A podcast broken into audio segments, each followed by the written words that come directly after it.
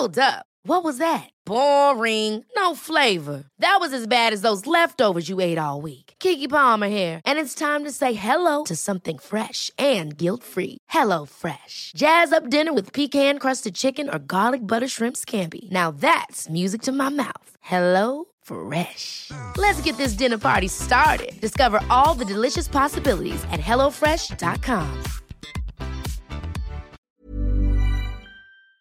This is the Times afternoon briefing on Friday, the 23rd of October.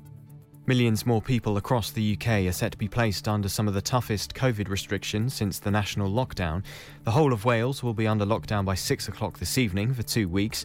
Residents are being told to stay at home during what the Welsh Government's calling a sharp and deep fire break. Warren Sinden is a gym owner in Welshpool.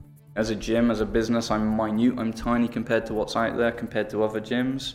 So my, my monthly costs are low, but my income's not massive either. So it's just, we've barely got by really, to be honest, um, just breaking even. And then to have, you know, weeks off again, you're, you're making it hard, aren't you? In England, Slough, Coventry, and Stoke will enter Tier 2 restrictions from tomorrow, while the whole of Greater Manchester has now entered Tier 3. HMRC believes that organised criminals have obtained up to £2 billion that was intended to be given out through the furlough scheme by posing as legitimate businesses to make claims. Other types of fraud, it says, mean the total amount claimed fraudulently could be as high as 3.9 billion. Speaking to Times Radio, Chief Secretary to the Treasury, Stephen Barclay, denied that budget cuts made HMRC unable to properly investigate.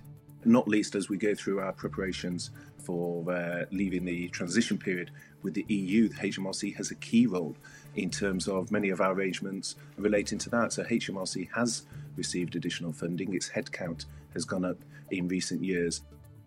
Donald Trump implied Joe Biden is corrupt, and Joe Biden accused Donald Trump of pouring fuel on the fire of racism during the final US presidential debate before the election. The tone, however, was more civil than previously, and the behaviour more mature. The Times Washington correspondent Henry Zeffman says the debate was, to many people's surprise, interesting and informative. We got a very clear set of contrasts. We got two candidates very clearly espousing pretty divergent governing philosophies. And I really do think it might have helped Americans who are still undecided, although the polls suggest there are very few of those, to make up their minds. The jobs of 3,000 people are at risk at Gap, which says it could close all of its shops in the UK. Graham Ruddick, the Times deputy business editor, says stores in Europe could go too, as Gap battles with Zara and H&M for sales. It's struggled in Europe for a while. It's obviously an American brand. They have about uh, 129 stores across Europe and about 3,000 jobs in the UK. And what they've said last night is that they're is that they're considering closing those shops. You can hear more on these stories throughout the day on Times Radio. Ever catch yourself eating the same flavorless dinner three days in a row? Dreaming of something better? Well, HelloFresh is your guilt-free dream come true, baby. It's me, Keke Palmer.